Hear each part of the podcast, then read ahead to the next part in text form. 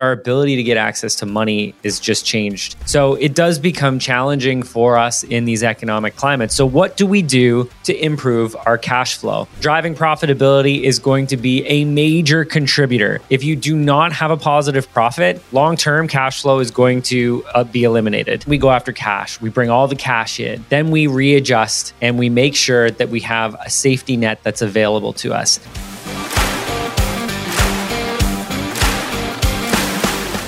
Hello, everyone, and welcome to the Wealthy Entrepreneur Podcast. My name is Bob Govero. I will be your host today, and really excited to have you and to talk about something that is very pressing at the moment and and something that I think we all need to make sure that we're handling with care and consideration.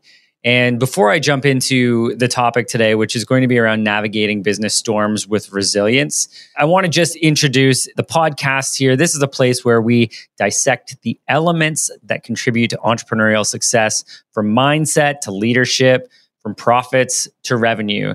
This episode, again, navigating business storms with resilience, focusing on exactly what we as entrepreneurs and business owners need to understand and focus on right now as we head into different elements of what we want to refer to as a recession.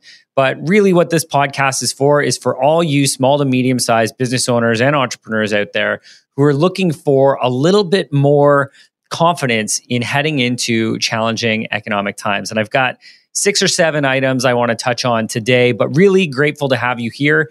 And I'm confident by the time we're done this episode that you're going to feel more more comfortable heading into these changing economic times with certainty and with an action plan on what the next steps need to be to position yourself to be successful.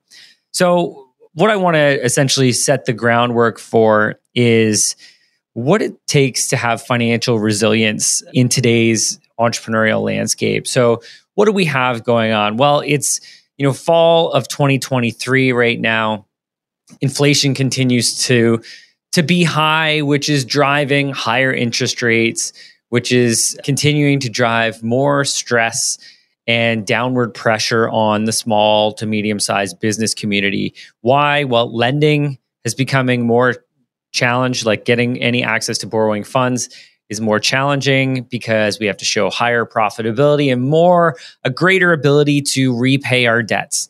And for many of us, and I know me included, just recently went through some refinancing.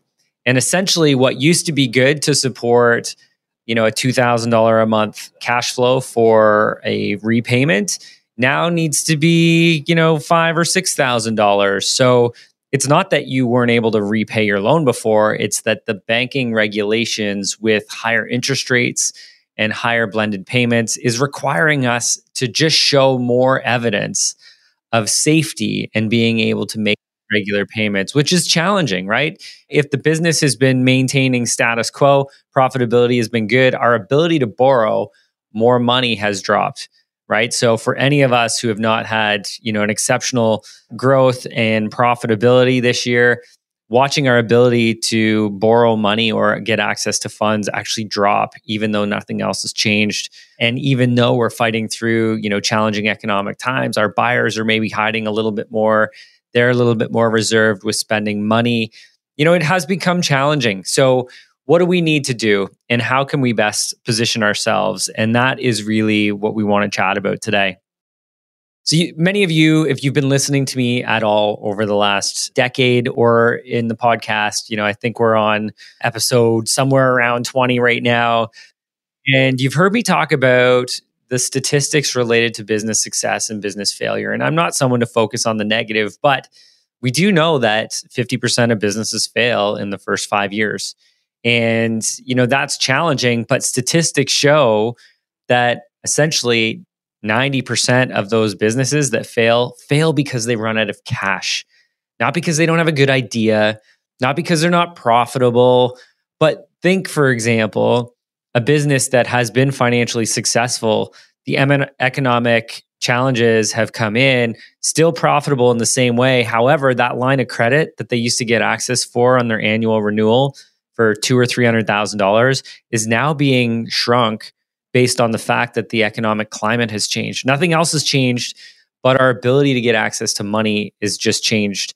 So it does become challenging for us in these economic climates. So, what do we do to improve our cash flow? Again, 90% of those businesses that fail fail because not because of the idea or the profitability, but because they run out of cash resources or their safety net and their security blanket in their business has been diminished and eliminated, which causes them to just not be able to move forward. It really is the oxygen to driving a successful business or the longevity of a business uh, for the future. So, what are the, some things we can do for cash flow management? Well, if you think of cash flow management, one, driving profitability is going to be a major contributor. If you do not have a positive profit, long term cash flow is going to uh, be eliminated.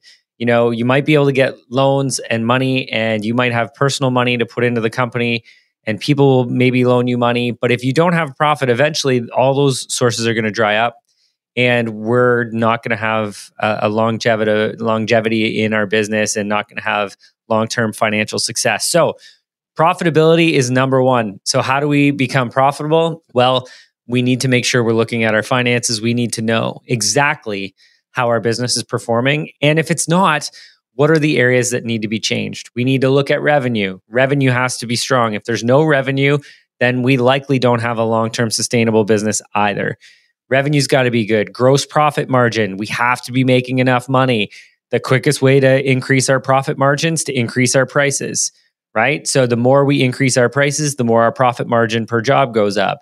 Let's be conscious of this. And then we can look at all our overhead costs and say, what can we eliminate? What can we cut? How can we become super lean as we get into these challenging times? Because if we're driving more profit, it will drive more cash. However, profit is, in my opinion, the number one driver of cash flow, but there are other means to drive cash flow in your business. Number one, if you are selling, to a customer and they're not paying you and you're essentially financing that purchase for them over time, the easiest way to get more cash flow in our business is to collect on those debts. Anybody who owes you money, now's a really good time to go and look at collecting.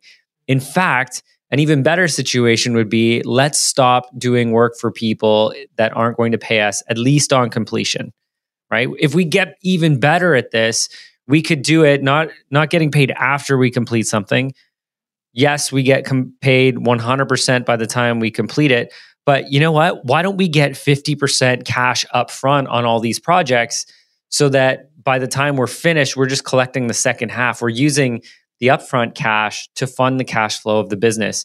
And if we were to change that right now right? If we were to go from an accounts receivable situation let's say you have $100000 of people owing you money right? You've got $100,000 of monthly revenue that's coming in. Imagine taking that 100,000, getting that 100,000 repaid in accounts receivable and getting 50% of your monthly revenue up front. Not only do you go from let's say zero cash right now to collecting 100, but then adding another 150 to go from zero in your bank account to 150 like that within the next 30 days is a pretty powerful position. And if we continue to look at moving this forward, you know, I talked about a 50% deposit. Well, why don't we create an incentive for people to have, you know, prepaid opportunities? Uh, I just had a meeting with one of our clients the other day. We were talking about how to create a really powerful offer in the landscaping business. And I was talking about, you know, the market, who their ideal target market is, and talking about, you know, the senior citizen, like my parents, for example, would I they're in a position now where I don't really want them, you know, shoveling their driveway or manually doing that type of labor. So for me, I'm the ideal target market for that landscaping snow removal company to say, "Hey Bob, do you love your parents? Is there an opportunity for you to make sure that your parents are taken care of?" And absolutely if if I'm the target market now, of an established business owner who wants to take care of their parents, you should be marketing to me because I'm likely willing to pay upfront for the year. And what a great holiday or Christmas uh, gift it would be for my parents to have their snow removal paid for. They don't need anything else, but maybe snow removal is something that would really make their life easier, help their back, reduce the risk of injury, just make them feel better overall and have them safe. So maybe I'm the perfect opportunity. I would pay upfront for that related service and I can give that to them as a Christmas gift before the snow has even landed. So there's an opportunity to, again, move it from people owing you money to getting paid upon completion to half when you start to let's get paid 100% upfront before we even do any work. And that truly is a great position to be from a cash flow perspective. So let's think of some other ways that cash flow is impacted. Well, if you are a business that's buying and selling things, you have inventory. Inventory is a massive drain on cash flow, right? As we continue to grow our business, we're having to invest more and more and more into having inventory to sell because we want to have more to sell so that we can satisfy our customers' needs. Fine, but it's impacting our cash flow right? Here's an option for you if you've got inventory. Look at the bottom 20% of your inventory and blow it out. Have a sale. It doesn't cost you anything except the opportunity cost to get full profit. Any liquidation of those lower level inventory items that might be getting close to being obsolete, blow them out as a sale and bring in that cash. What a great opportunity to take, you know, the bottom 20%, $20,000 of inventory and just unload it, liquidate it, and pull in $20,000 of cash in your business. The other area, thinking of it, you know, is capital assets. And this is where I think I see a lot of business owners get into a bit of trouble. You know, financially, profitability, everything seems good. There's money in the bank and they need a new vehicle, maybe to put a new crew on the road, or it's for them personally to go and do sales calls. The challenge is if you just take all that profit out of your bank account and you buy this asset, all of a sudden somebody doesn't pay you, or you've got an extra payroll in the month, and all of a sudden the profitability gets diminished quickly, you're now on edge to not have enough cash resources. So let's just make an agreement together that if we're going to buy any equipment, machinery, that we're going to have it financed or leased, right? Let's put that on there as something that we're not going to take all of our working cash flow out of our bank account to buy assets. Let's use the bank's money. Yes, it might be at 6%, but let's use that asset so that we can make sure that that asset is earning money for us along the way. Okay, so we've talked about assets. Let's talk about the other side, and this is the liability side. So when I think of where does the cash go? Okay, this is a question that I get for most of my clients throughout the year. Where did all my cash go during the year? Well, here's where it went to you paid off your accounts payable too fast.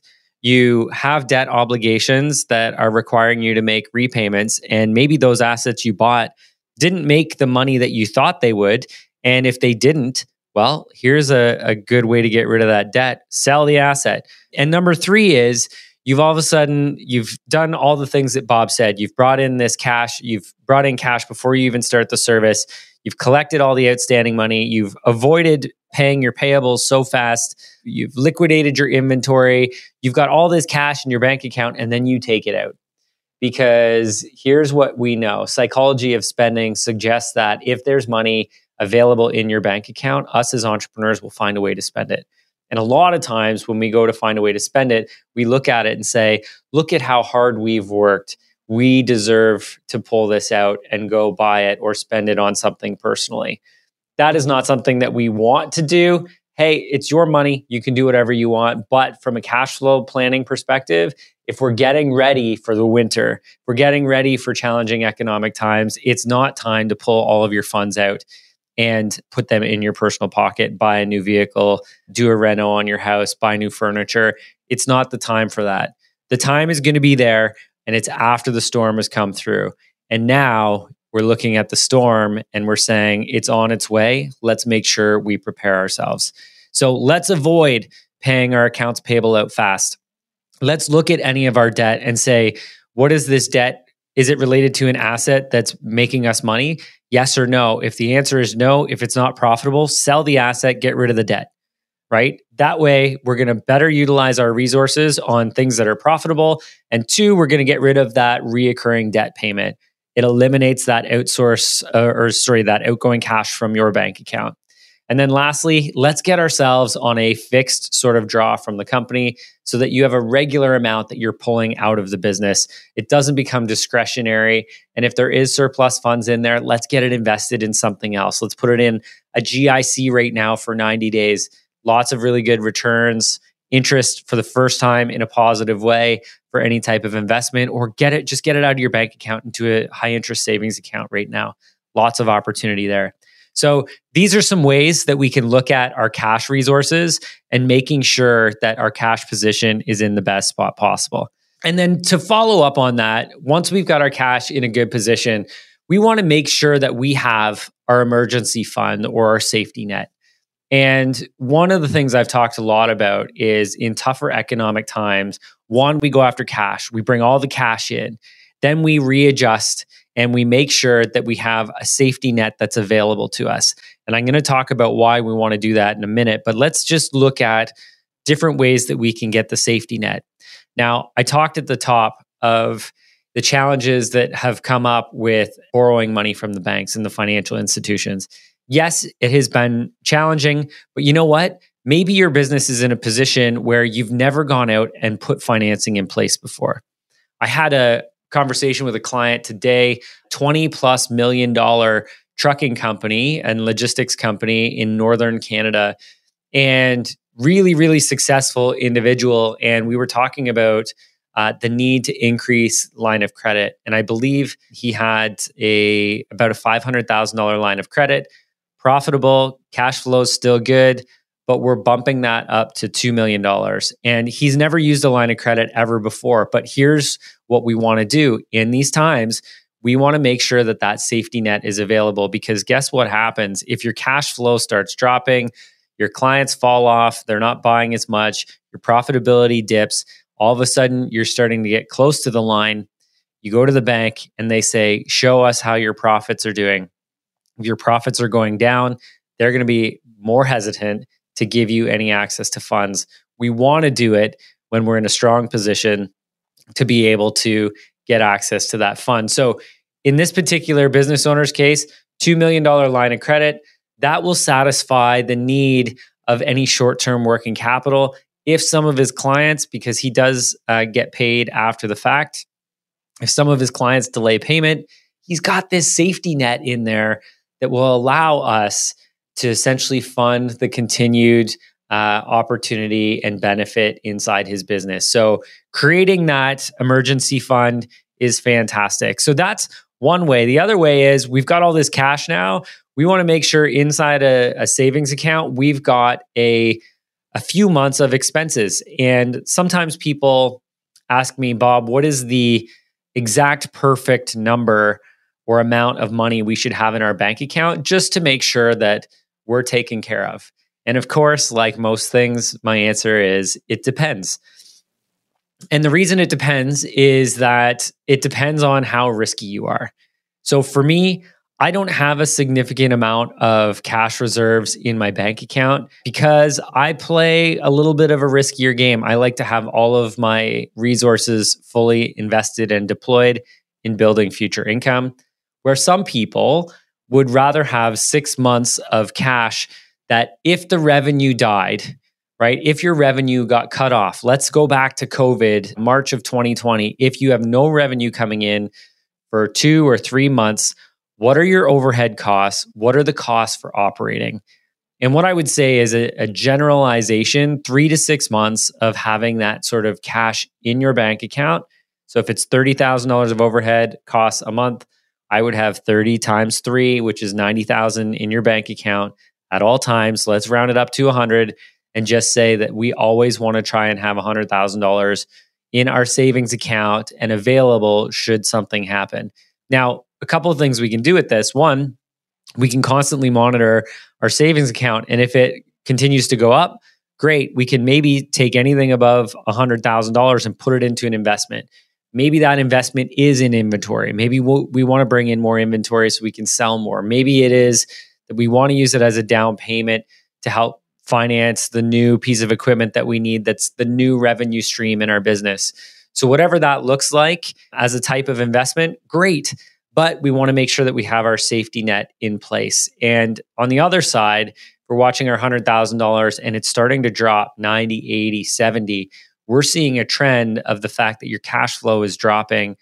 And why is it dropping? Let's identify it now before it goes all the way to zero, fix it, flip the switch, and start building back on those cash resources. Okay, here is another thought. So as we are heading into, you know, some more challenging economic times, one of the challenges that we have is that particular buyers may start hiding away. And I think of real estate, for example, over the last six months, we've seen some transitions in real estate. You know, even the last 12 months, 12 months ago, we used to see multiple bidders on real estate and it was going for, you know, 10, 20% over list price. That seemed to disappear for the most part. And we're back to a put an offer in, and maybe you're accepting an offer that's lower than the list price. And you know, when I look at the real estate market, and I've I've talked with a lot of real estate agents, I've talked with a lot of real estate appraisers. Uh, again, going through different financing, we definitely have the opportunity to chat with a lot of appraisers. And it seems like there's two segregated markets. One is the market that's the million, million and a half plus buyer.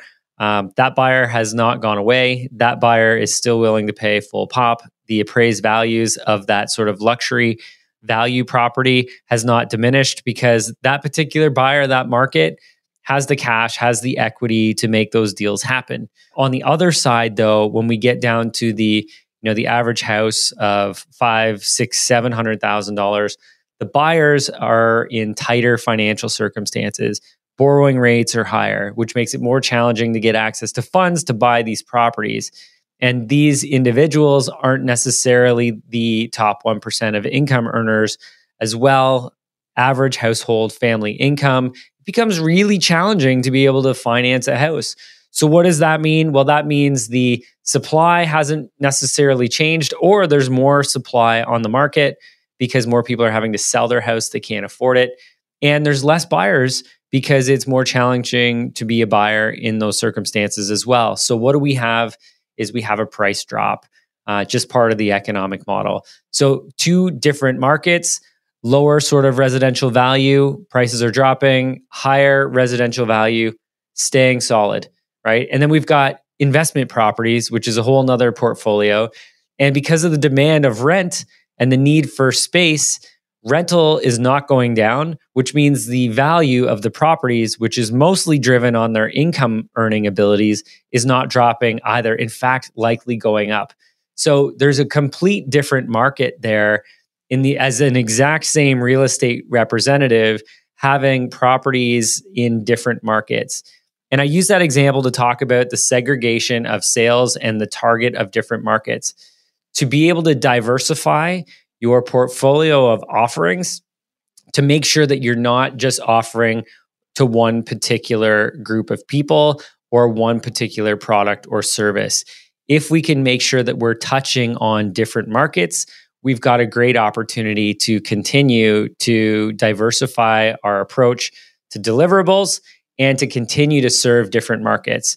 Again, as a real estate agent, I think if we're in more challenging times, if we're we were working on that average six hundred thousand dollar home, it's now dropping in price. That means our commission is dropping in price as well.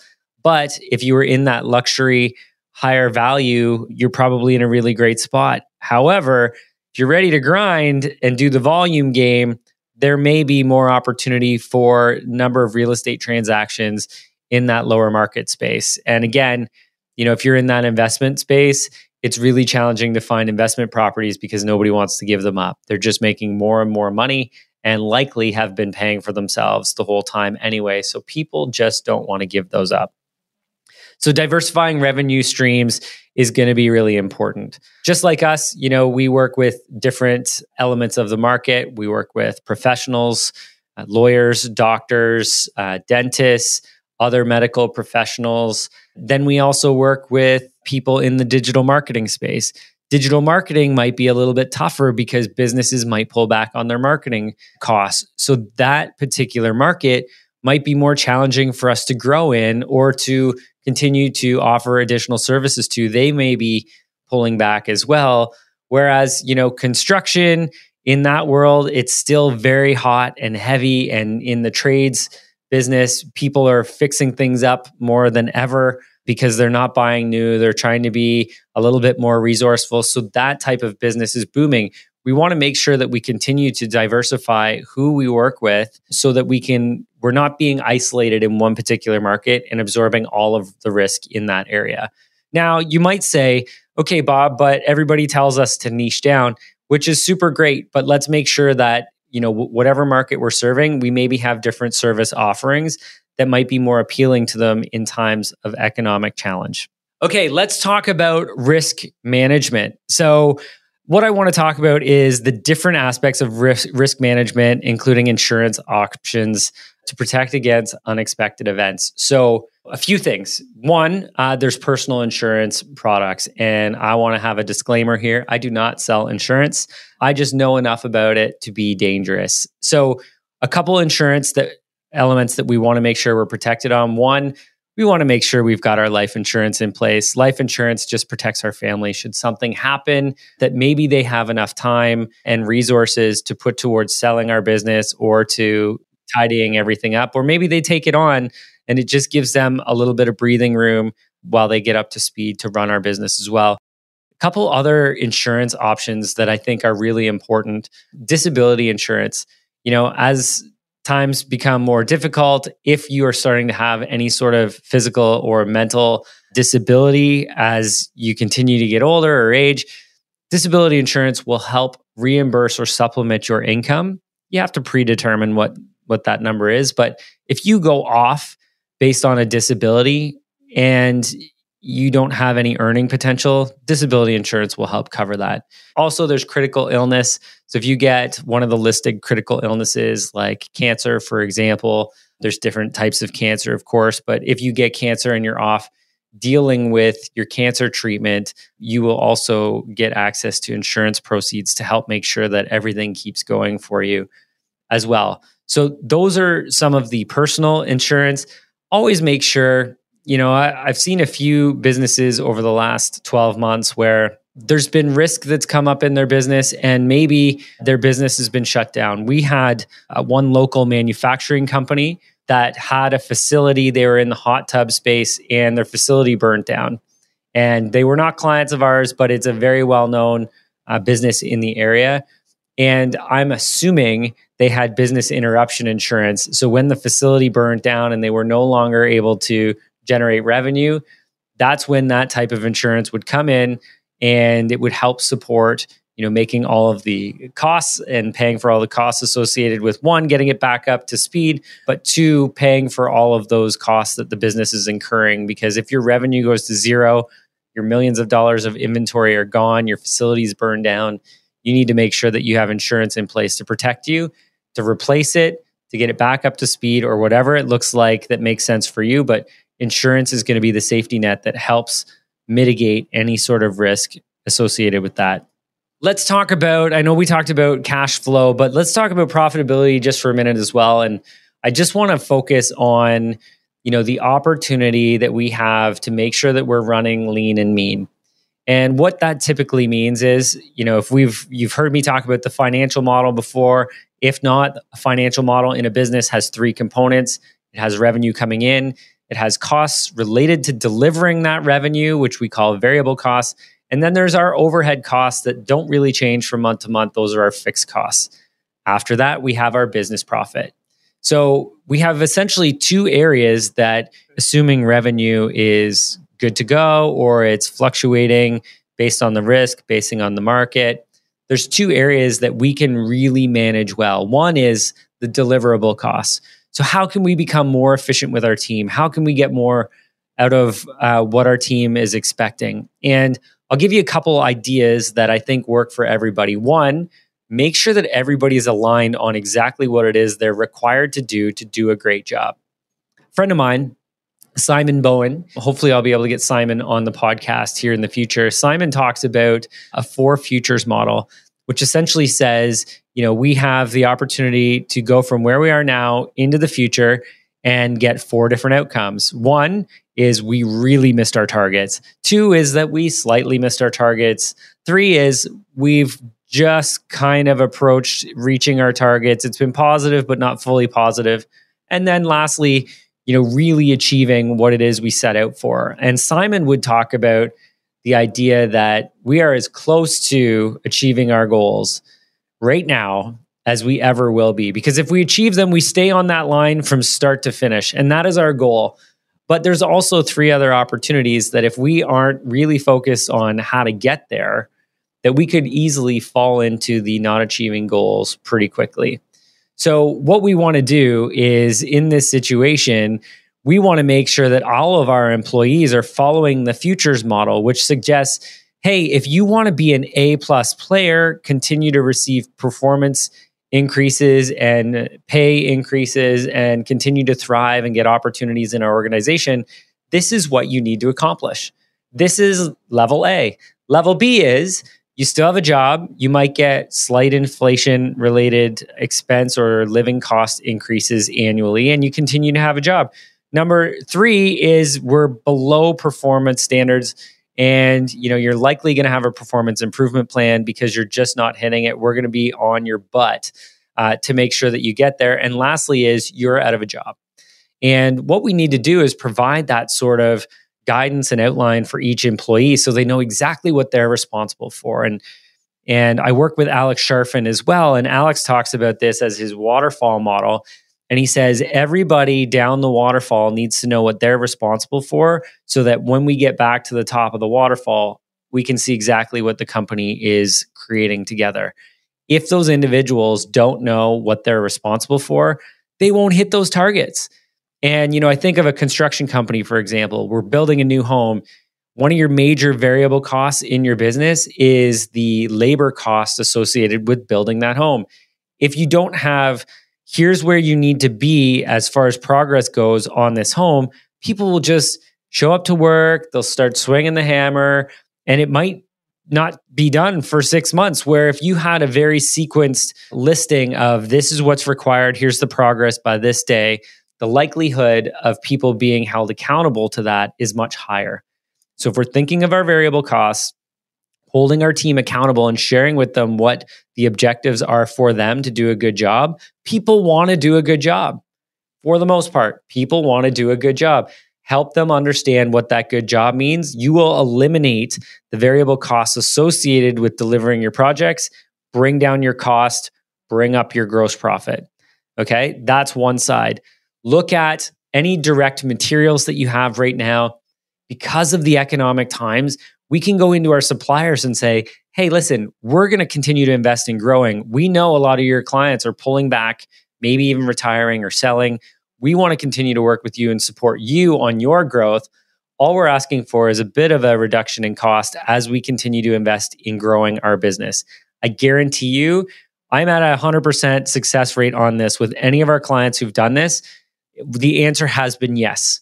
Yes, we will reduce the cost. Now, it might be 1%, it might be 2%, could be 5, could be 10. Ask the question, push for as much as you can get because as those direct costs go down, those materials go down, your profitability goes up.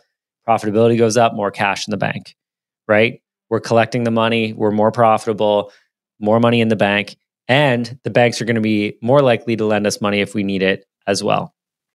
The other component of looking at reducing costs is analyzing our fixed expenses. And I've said this before, but I'm going to say it again because if you've heard me say it, you probably didn't do anything to it. This is the second or the third time or the 20th time you've heard me say it. Look at your fixed expenses, look at your regular, reoccurring monthly expenses, and see which expenses no longer serve you. What CRM platform do you have? What software subscription do you have that you pay for monthly that you don't utilize, that is no longer serving you? Get rid of it. There's thousands of dollars in your business for savings that are available right now that that cash and that savings could be better positioned to put in your bank right now as a position of security or as an opportunity for greater investment. Look at your fixed costs, eliminate them, increase your profitability. And now we're in a better position to borrow and also to fund our future projects because we have that cash in our bank account. I shared with you a couple examples of some resilience. Uh, I shared with you one about a landscaping company uh, that we uh, that we work closely with, and uh, we had this conversation, you know, last week where we were talking about how the seasonality of a landscaping business that goes into snow removal is challenging because they're different business models, different cost structures. And, you know, maybe in the summertime when they get into their green deliverables, their green deliverables aren't as profitable as their snow removal. Snow removal is very dangerous. Long grass, not as dangerous. It's more aesthetic. And, you know, for me, I like both. And when we were talking about some of the green deliverables, you know, not only was it not profitable, but there was maybe a loss happening. And one of the things that we focused on was eliminating the giving back. And I talk about the giving back where you know we work really really hard to make a profit in our business. Let's not give it back. What is the minimum break even revenue target that we need to make in our business so that we no longer give anything back. So we focused on a few numbers, a few tweaks, a few adjustments in profitability, a few eliminations of overhead costs. Very quickly got to a benchmark of break even in some of those down season, shoulder season months, so that now we went from a $400,000 profit to a $900,000 profit very quickly. So, very excited to watch you know organizations like that be super resilient I want to talk about one other example. We have a company that we work with closely that is a an electrical contracting business and a fairly large electrical contracting business. And one of the things we did when the last economic downturn came up was we went to the bank and we got a $300,000 loan. Now, the interest rates were maybe around 3.5%. But what this did was it allowed the business owners to continue to focus on strategy versus cash management and banking and transactions or transfers between accounts all the time just trying to make sure that you know payroll was made or that loan payments were made or whatever we put a, a lump sum of cash in the bank account and again probably at 3% per year at $300,000 was $9,000 a year. That was the cost. What we did is we put that $300,000 into an investment and it was earning about 5%. So let's just say it was 3% and we broke even on it. But look at the power of that situation. We had cash in the bank that was earning money, but it was also our safety net. If we needed to get access to that, we could. And here was the position that we wanted to be in. That $300,000 was sitting there. And I want everyone to take note of this. It was sitting there because on the back end of this tough economic time is the greatest opportunity that ever happens in our business when these tough economic times happen, people pull away. They close their business, they sell their business, they shrink their business, they let go, they lay off people. Whereas true entrepreneurs are looking at this as an opportunity to go in and capture market share. So the position of this $300,000 in this account was sitting there to go out and acquire new market share so that we could maximize our growth potential because the growth potential that's sitting on the back end of a recession or of an economic downturn is massive. As soon as the green lights go back on, as soon as the floodgates open, people will start spending again. And you need to be the one who's there waiting for them to service them to the best of your ability. Hopefully, this has been super valuable. We talked about financial resilience in today's landscape. We talked about cash flow management creating an emergency business fund, you know, three to six months worth of resources in your bank account. We talked about diversifying revenue streams, even your clientele, risk management, the use of insurance. We talked about strategies for reducing fixed costs. And hopefully, I shared with you uh, some examples of how some of those things could work along the way. You know, it's also very interesting. We've created a community called Million Dollar Year uh, on the backside of the wealthy entrepreneur. And in that million dollar year members group, we have hundreds of businesses that are included in this that are all going through the same struggles as you are, as I am. We're all together, but a lot of us don't have a community where people resonate with us. And you know, every now and again we have a big win and we don't really get to celebrate because it seems like it's an ego thing or it's boastful because other people don't have those same wins but they don't deal with the same struggles we do. Our community does. And this is an opportunity for us to give you a little bit of information about how to join that community. So, what I'll do is I will make sure that my team includes any information related to joining the Million Dollar Year program. And what I want to do is I want to change up how we have that offer. I want to make sure that if you're listening to this, that you're able to go in and you're able to put in VIP, Govro VIP, uh, as an access code, and you're going to get the first month free. And it's going to be so that you can experience the first 30 days of being in a membership just like this with these incredible entrepreneurs, just like you, just like me, sharing what's working, learning from each other, learning from experts such as myself and other industry related experts that we bring in every single week to help support you. So join us, milliondollaryear.ca. Join, check out our membership. I'll make sure that you get the first month free. The team will include the links below. This has been The Wealthy Entrepreneur. Hopefully, we've understood how we can best navigate the storms with resilience in our business. This is what we're here to do is to support you on no, not only surviving, but thriving when the opportunity arises. If you like this episode, make sure you give it a like. If there's comments that you would like to share, put them in here. If you want to share this episode with anyone, make sure that you share the link. Add a follow. Make sure that you get access to the next release. I'm Bob Govero. It's been an absolute pleasure to serve you today. Thank you so much, and I look forward to seeing you on the next Wealthy Entrepreneur podcast.